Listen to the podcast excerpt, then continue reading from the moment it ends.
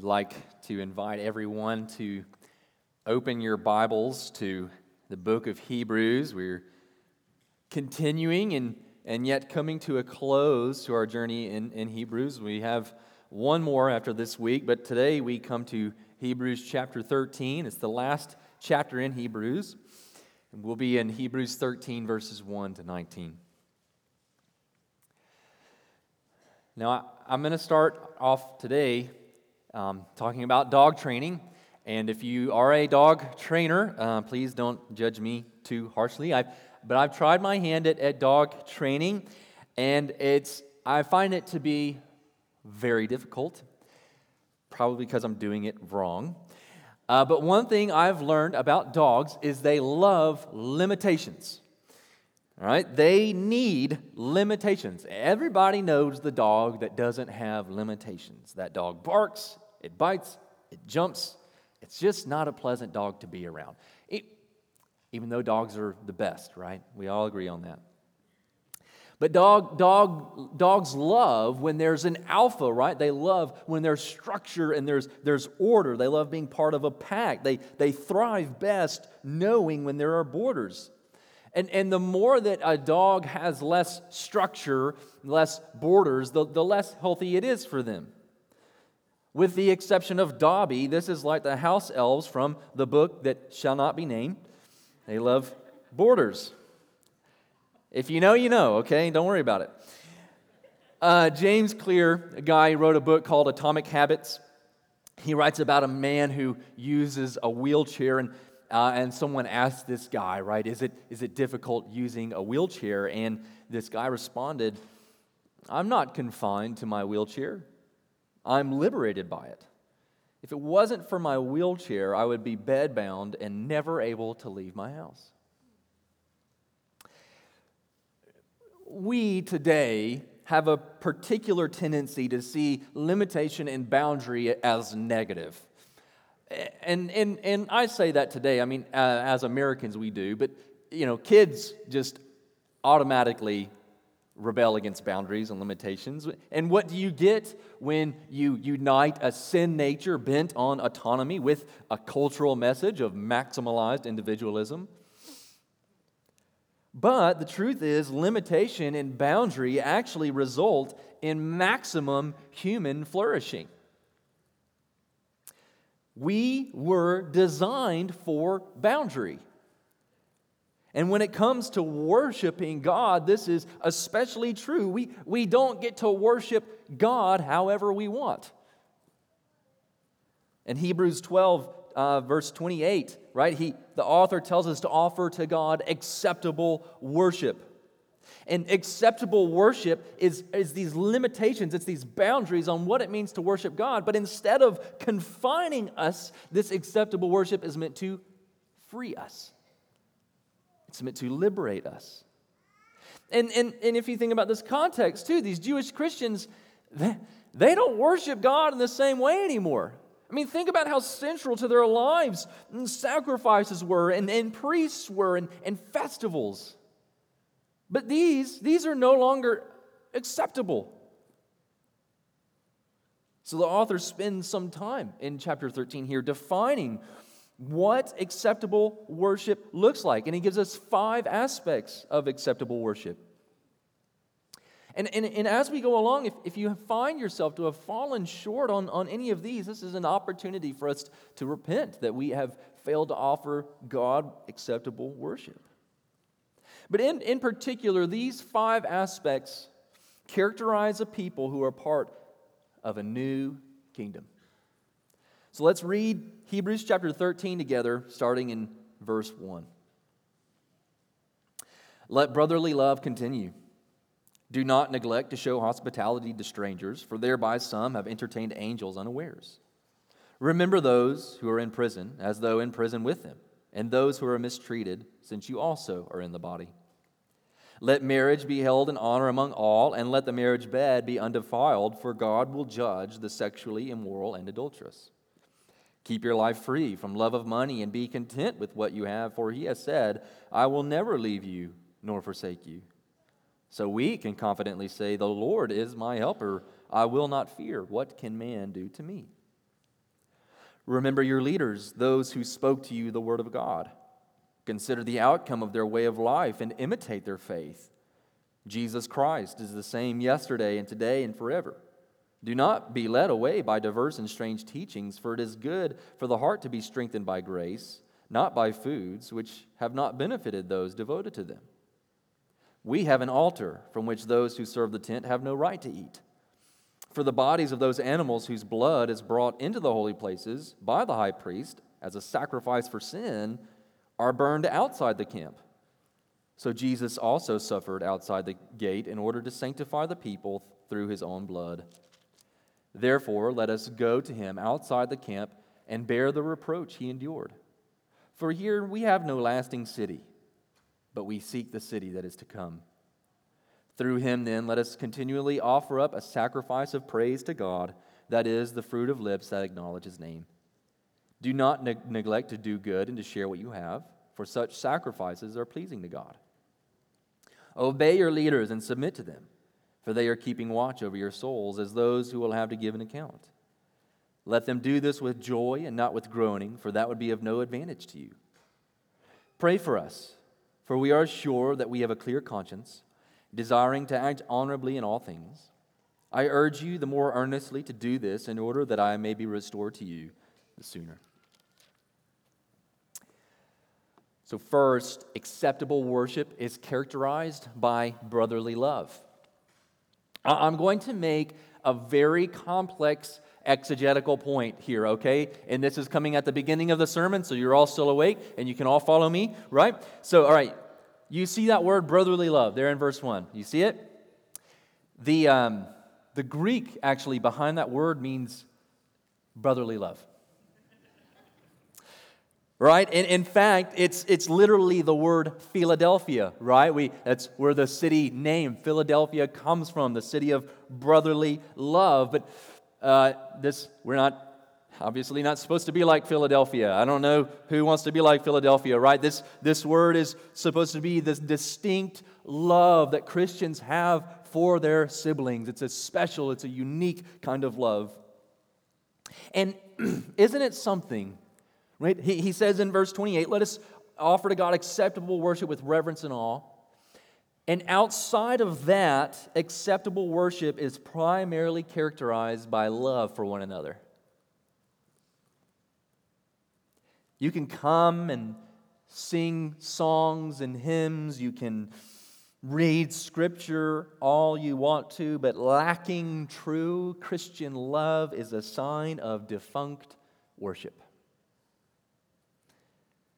And this isn't, this isn't feel good love. He says, let brotherly love continue, right? Even when it's threatened, even when it's hard, let brotherly love continue.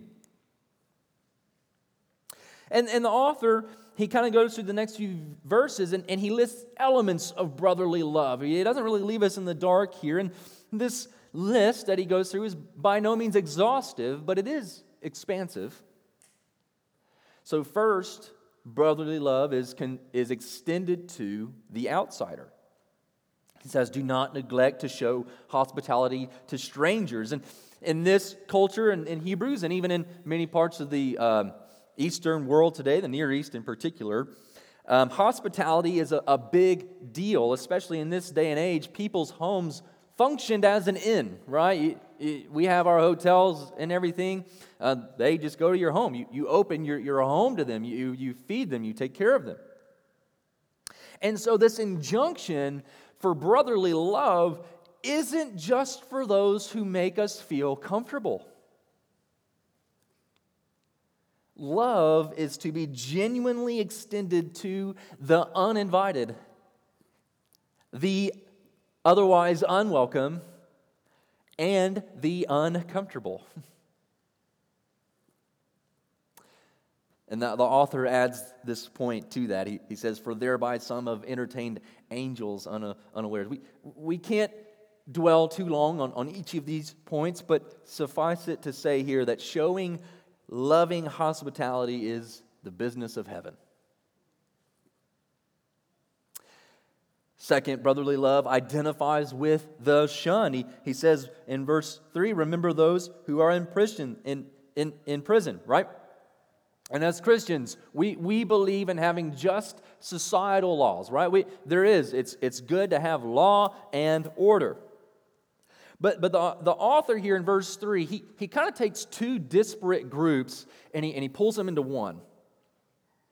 And, and these are in particular the focus of Christian love, right? You have those in prison, and on the other hand, those who are mistreated. And, and, and so, what he's saying is our love should not be constrained to whether someone is guilty of criminal activity or not. The Christian's worldview is more expansive than guilty, not guilty, criminal, not criminal. We are to remember both those in prison and those mistreated. This, this isn't giving a pass on evil behavior. But it is a reminder that Christ redeems the chief of sinners and criminals, and that he himself was mistreated, and Christians identify with and empathize with both. As Christians, we're both victim and cause, right? We're both victim and criminal. The worst criminal offense on earth doesn't even come close to our treason against God. And so, what God does is He says, You don't have the convenience to choose. The world chooses, you do not. So, the outsider, the shunned, third brotherly love honors purity. Let, let marriage be held in honor among all, and let the marriage bed be undefiled, for God will judge the sexually immoral and the adulteress. Listen, this is really simple. A, a love for God will lead to a love of purity. And this relates to brotherly love for how we think about, act toward, look at our sisters in Christ, our brothers in Christ, any person who is alluring to us. Brotherly love doesn't use them or objectify them, but it honors them.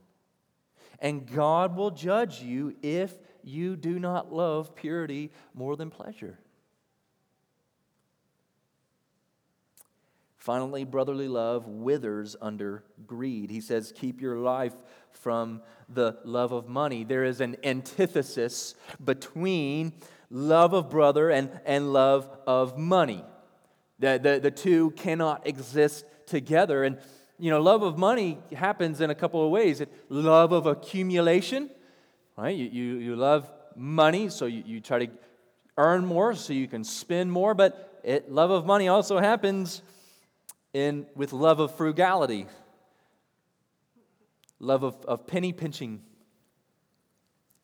And, and listen, we live in one of the wealthiest countries in the world, and and, and it's tempting to read this and say, oh, I don't have a love of money. But we live in a culture and in an age where we worship this. So don't let yourself off the hook so easily. But these things cannot exist with brotherly love. Instead, he says, Be content with what you have, for he has said, I will never leave you nor forsake you. So we can confidently say, The Lord is my helper. I will not fear. What can man do to me? Listen, the contrast, right, between brotherly love and, and love of money is, is one of lavish generosity. And lavish generosity is undergirded by a trust in God's particular caring grace of your life. Like, particularly you, particularly your life, particularly your savings and your emergency funds and your retirement accounts your house. If God doesn't, if we can't trust that God has a particularly caring grace for our lives, we can't be lavish with our generosity. God cares about you. Never will I leave you or forsake you. Um, everybody's favorite bumper sticker, coexist bumper stickers, right? you know, what the irony, the irony of those things is that they usually mean other people need to live the way I want them to without any cost to myself, right? It says, in effect, I want other people to live according to my vision of life without any real change or work on my part. I just say, get along, right? And, I, and, and you guys need to follow my advice, and, and I'll do my own thing. In contrast, what this author is getting at is that Christian brotherly love takes all cost on itself. And we do it not according to what we find acceptable, not according to what we want from others or what others to do for us, but according to what God says is acceptable worship.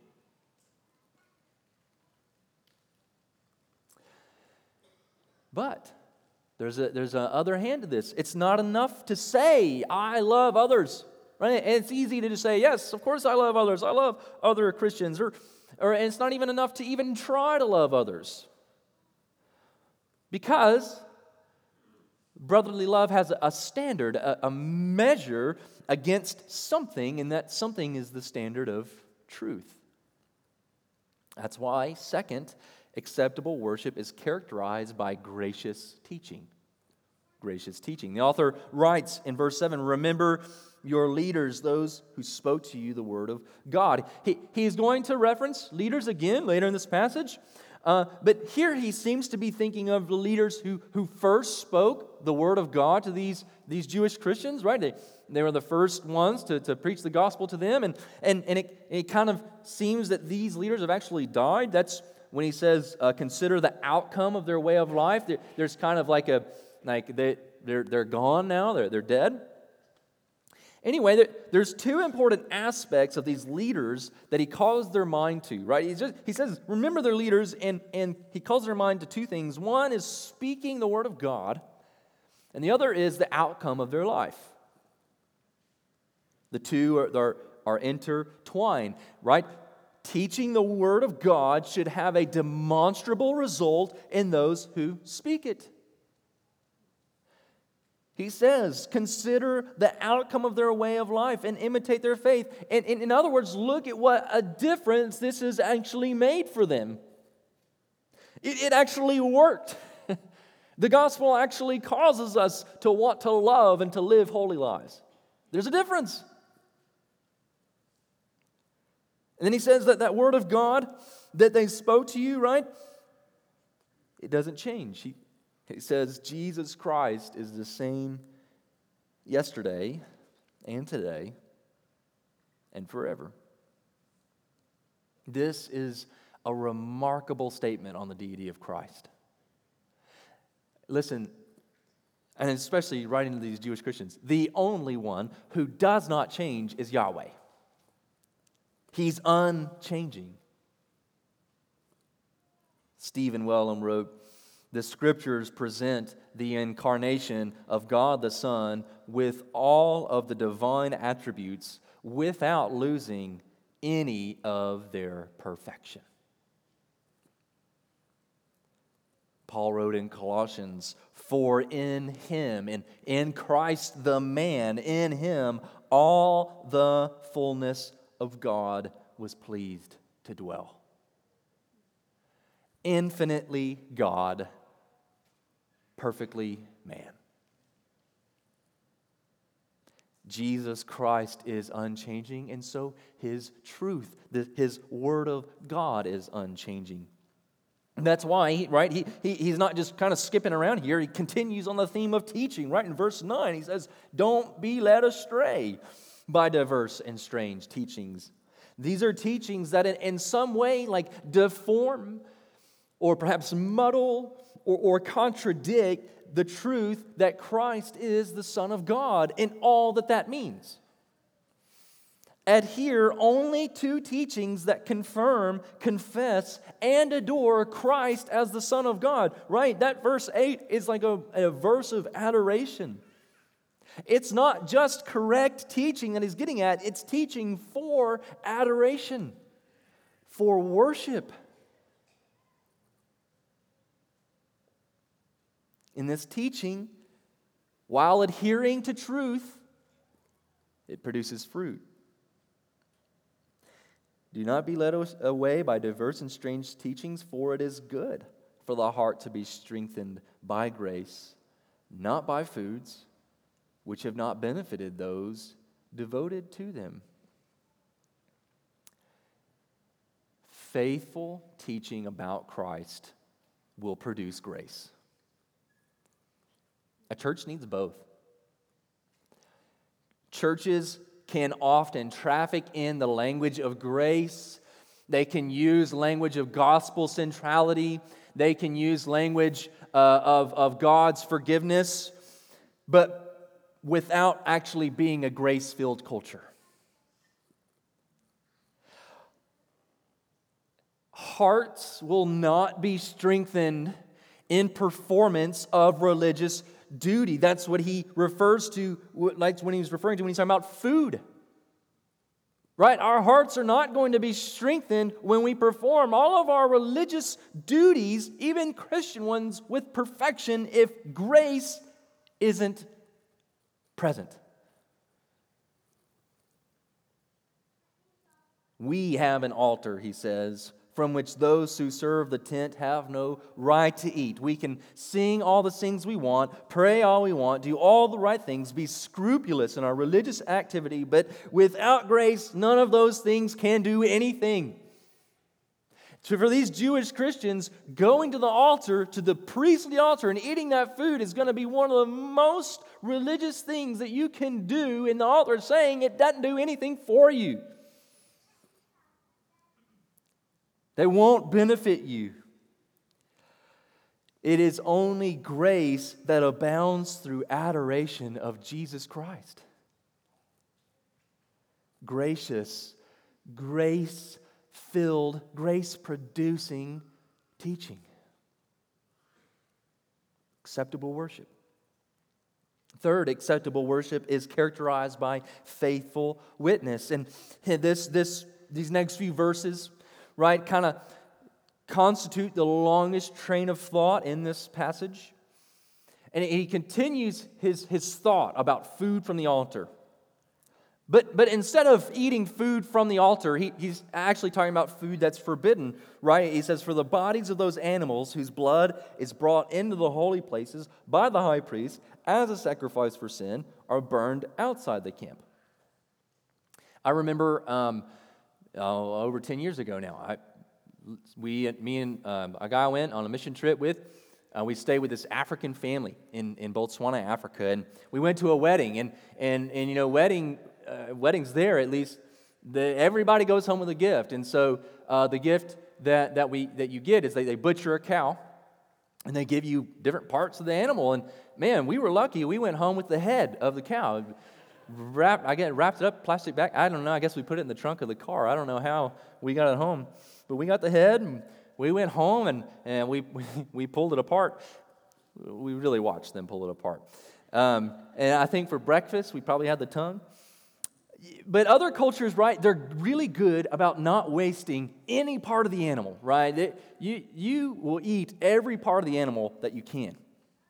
And so typically for these priests, they would sacrifice and they would get to eat the meat, right? It was an occasion for feast, right? Not all sacrifice was somber, right? Every part was going to be used for something.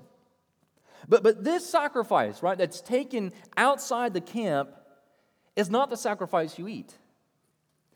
Every bit of it is dedicated to judgment.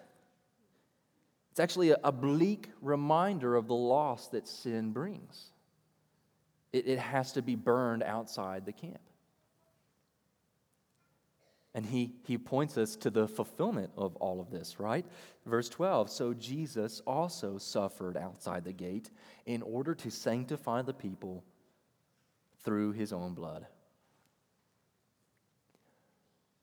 Every bit, every part of Jesus was offered up. Nothing about his sacrifice was wasted or deficient. The loss that sin would normally and should bring to us was brought upon Jesus instead. And notice the, the juxtaposition that he just did, right? Jesus Christ is the same yesterday and today and forever. Jesus suffered outside the gate. Jesus, the unchanging, Jesus, the bloody sacrifice, eternal God, humbled to death for sinners, perfect in every way. Therefore, verse 13, let us go to him outside the camp and bear the reproach he endured. If God took such suffering upon himself, such suffering is not beneath his people. And in this case, right, reproach, right? What characterizes our God will characterize his people, and his people will be characterized by reproach. You know, Jesus, he, he sanctified humility. Jesus sanctified insults. J.C. Ryle, uh, he said, humility is the highest grace that can adorn the Christian character Listen to what he said. He said, A man has just so much Christianity as he has humility. And that includes willing to undergo suffering and reproach.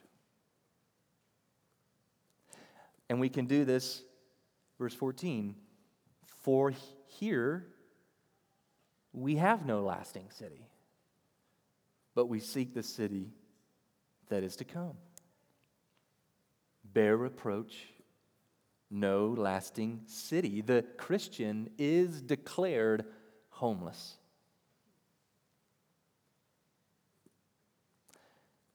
We, we can seek the blessing of where we are, but listen, our expectations of what we can achieve are tempered by this verse. We have no lasting city. And sometimes, sometimes God in His faithfulness is going to remind us here you have no home. And He'll make us feel it. I say that because I feel like we should be feeling it right now. Through him, then, verse 15, let us continually offer up a sacrifice, of praise to God, that is the fruit of lips that acknowledge his name. Bear reproach. You have no lasting city. Offer up praise to God. And he says all this without skipping a beat. Do not neglect to do good and to share what you have, for such sacrifices are pleasing to God. You see, Christian witness is both about declaring who God is in Christ and adorning that with good deeds. Man, early Christianity was subversive, not only because of the message that they taught, which was radical, but also because of their posture toward people and wrongs done in society. I just read uh, about this one Christian woman born to royalty, but she was known for giving her jewelry away to the poor, mopping up of mucus and saliva from the faces of the sick and making shrouds for the poor out of her finest linen veils. Bearing reproach, declaring his praises, doing good, faithful witness. Faithful witness. Fourth, acceptable worship is characterized by humble service. And, and so here in verse 17, he returns to their leaders again, to the topic of their leaders. And this, this time it's, it's the leaders currently over them. It says, Obey your leaders and submit to them, for they are keeping watch over your souls as those who will have to give an account. And we hear those verses, right? And, and we get a little bit squirmy sometimes, especially. Um, when you have a, a, pastor teaching about how you're supposed to submit to your pastors, that nice and comfortable, isn't it? But you know, Scripture calls us to submit to uh, our parents, uh, to governing authorities, to, to different authorities over our lives, and, in particular, the church is called to submit to the, the, its elders. Um, First Peter, he, he, he, he, he says, be subject to the elders, but he addresses that to, to you who are younger. One reason you know why Peter has to address those who are younger to submit to the elders is because, well, guess what? Those who are younger typically have the hardest time actually submitting. But but listen, that and this is the same really with uh, obeying parents and everything. Well, it, the the submitting is not done to abuse, right? It's not done to domineering elders, but to watchful elders. He's, right, what does he say? For they are doing what? They're keeping watch over your souls as those who will have to give an account. Listen, faithful elders to whom you submit care both for the condition of their flock and they watch over their own lives. They must give an account. The shepherding that's done is not done haphazardly or for self glory, right? Boulevard, this church is not the elders' church, it's not Doug's church. It doesn't belong to those who have been here longest or have given the most amount of money. This church belongs to Jesus. Jesus is the chief shepherd. He's the lead pastor. He calls the shots, and, and we elders have to give an account to him. It makes for humility. Whether it's here at Boulevard, right, or, or anywhere, do your elders shepherd as those who must give an account? And listen, the question that you're asking is not, do they make mistakes? If I have not, or if we have not disappointed you yet, we will. Spoiler alert. But is the shepherding marked by the humility that comes from serving under Christ as shepherd? The author says, you can submit to guys like that. In fact, the very need to have this command to obey and submit to leaders and elders is, is going to be at times where it might be hard to sometimes. And that's actually kind of the, the flip side of this, right? There's, there's a humility that's necessary on the part of the elders, but also on the part of, of the church too, right? Uh, let them do this with joy and not with groaning, for that would be of no advantage to you. Mal and I uh, have recently started to watch a show called Top Chef. It's wonderful. Um, makes you really like want to like cook a lot better. Uh, and you have these world class chefs, right? And they put together these dishes for these judges. And man, these judges can be relentless. It doesn't matter if, like the previous episode, the, the chef knocks it out of the park, if they mess up once, man, these judges are going to rip them apart. They'll nitpick the tiniest detail. And so, a healthy church is not just one that has healthy pastors, but healthy members, members who don't nitpick. Right? The, the focus, right? Obviously, we don't nitpick one another, okay? But, but the, the, the focus here is on, on, on pastors, on, on those who are most visible. Don't nitpick. Who aren't suspicious of or, or, or, or readily accuse their pastors. Who trust their pastors. And man, we live in an age of distrust, don't we? Pastors should not be dependent on their churches for joy, but churches certainly hold a great weight in that joy. If you are all wondering, personally, I consider this body to be very encouraging and uplifting, healthy for my own joy, but we'll wait for May, right?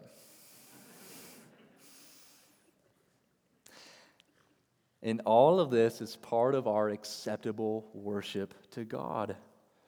Pastors serving churches with humility, churches submitting to their pastors with joy, humble service, acceptable worship. Finally, acceptable worship is characterized by watchful prayer. the author's final exhortation there in verse 18. He says, Pray for us. Pray for us. He, he says a couple of things about prayer, which we'll, we'll get to, but I don't, I don't want us to skip over this. Prayer is such a central aspect to the Christian life. And, and you, you all have likely heard the many reasons that we pray. We pray because we're in a battle, right? John Piper calls it our walkie talkie. Uh, we're dependent on God. And all of those things are true. I, I like what Jared Wilson calls it. He calls it the divine dialogue. Right? We go to, to hear from God and His Word, and we go to God and we pour out our hearts to Him. And, and part of prayer, listen, part of prayer is just for us. Like God likes when we talk to Him. God is fond of His people.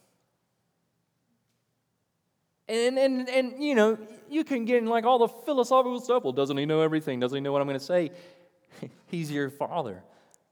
And he likes to hear from you. In fact, God shapes us through His Word, and He also shapes us through our prayers. I don't, I don't know if you've noticed patterns in your life where you pray for something, and the longer perhaps you pray for something, God tends to shape those prayers into more conformity of His will. And, you know, we, we often will pray for ourselves. Lord knows we have needs. We pray for our families, um, our loved ones. We, we might even pray for the nation, but we can never forget to pray for other Christians, especially those with whom we are in fellowship. That's part of this. He's praying for us. We're in fellowship together. Have you ever prayed for a Christian with whom you are personally offended? It changes your heart's posture. But the author here, he says, pray for us. And he, he adds two dimensions pray for us. And he talks about the conscious, conscious, con, conscience, conscience, not conscious, conscience, and conduct. Conscience and conduct. Pray for us, he says, for we are sure that we have a clear conscience. He's, he's mentioned conscience several times in his letter already. Uh, specifically, it's that Christ's sacrifice gives us a clear conscience before God. It's clear whether you feel it to be or not. There's a justified element to it. You are justified and you can't change your status. Praise the Lord.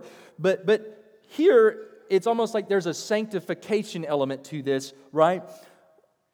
Because our consciences are cleared by Christ, we can't simply assume that we always have the best motives or desires. Christian, turn your prayers inward. The, the psalmist prays in Psalm 119, 29, Put false ways far from me and graciously teach me through your law. Like we have to pray against being self deceived. Jesus said, Look at the plank in your own eye before you begin diagnosing sin or error in someone else. Look into yourself. So, a clear conscience, right? And, and honorable conduct. He says, Pray for us, for we are sure that we have a clear con- conscience, desiring to act honorably in all things. And I, I actually sat for a little while thinking about what what, what areas of life, right, do we fail to act honorably in? And I mean, you, you can list so many areas, right? So many areas where we might give ourselves a pass otherwise. Well, this, you know, you could might, might say that this is a, uh, I don't know, pet peeve, hobby horse, not a hobby horse because I don't like it, but one area that I see Christians giving themselves permission to act dishonorably in is through the internet and social media. Truly. We act in ways online that we would never act in person at all. We're so much more confident and bold, aren't we? Spreading slander just with a click of a button. Outrage is the point, right? Act honorably in all things. And finally, he, he urges them to pray so that he may be restored to them, right? Do it more earnestly in order that we, I may be restored to you the sooner. Do your prayers reflect a desire for deeper fellowship with one another? Christ connected you to a body. As much as you might be a hand and like being around other hands, He's connected you to feet too. Paul wrote in Ephesians 4 I urge you to walk in a manner worthy of a calling to which you have been called. And, and what's the primary way to walk according to this calling? With all humility and gentleness, with patience, bearing with one another in love, eager to maintain the unity of the Spirit in the bond of peace. This is not automatic, right? Fellowship and unity among the body takes conscious effort and watchful prayer. And this is, this is acceptable worship.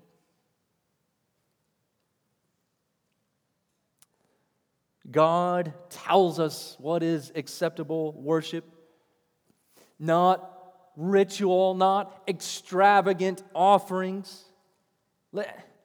Listen, listen to what acceptable worship is brotherly love, purity, grace and truth, humility, bearing reproach, good deeds, serving one another, praying for one another.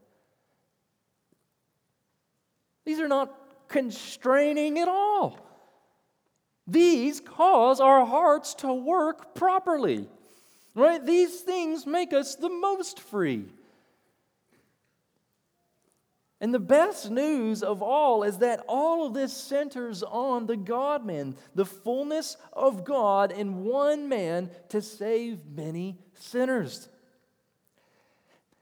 God is not like waiting for us to get our act together, right? I've given you the list of acceptable worship. Now I'm just waiting on you to do your part, right? We don't make ourselves acceptable. He has already done everything on our behalf. And so, Christian, you cannot possibly add to what Christ has already done for you. You are acceptable, already perfect in Christ, already. And so, if you live there in that reality, your life will brim with worship that is pleasing to Him. Live there in the life of the God man. In all of these things, all these things will follow. Let's pray.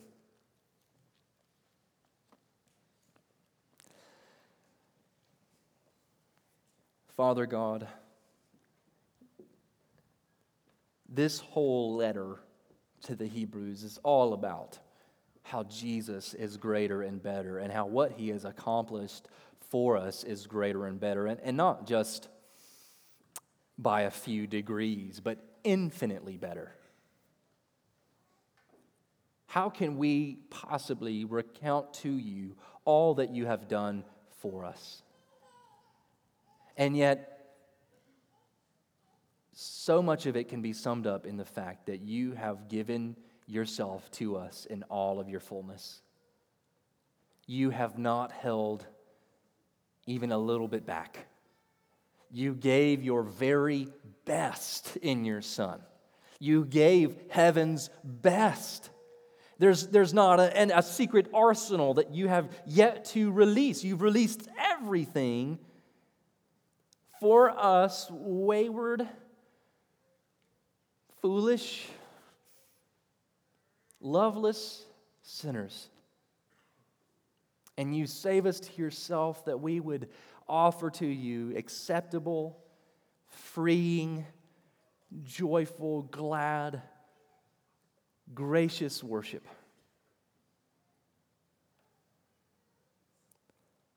Mold us into your image and make us more like Christ, that our worship would be free and unconstrained because of all that you are for us in Christ. And it's in His name that we pray. Amen. And stand.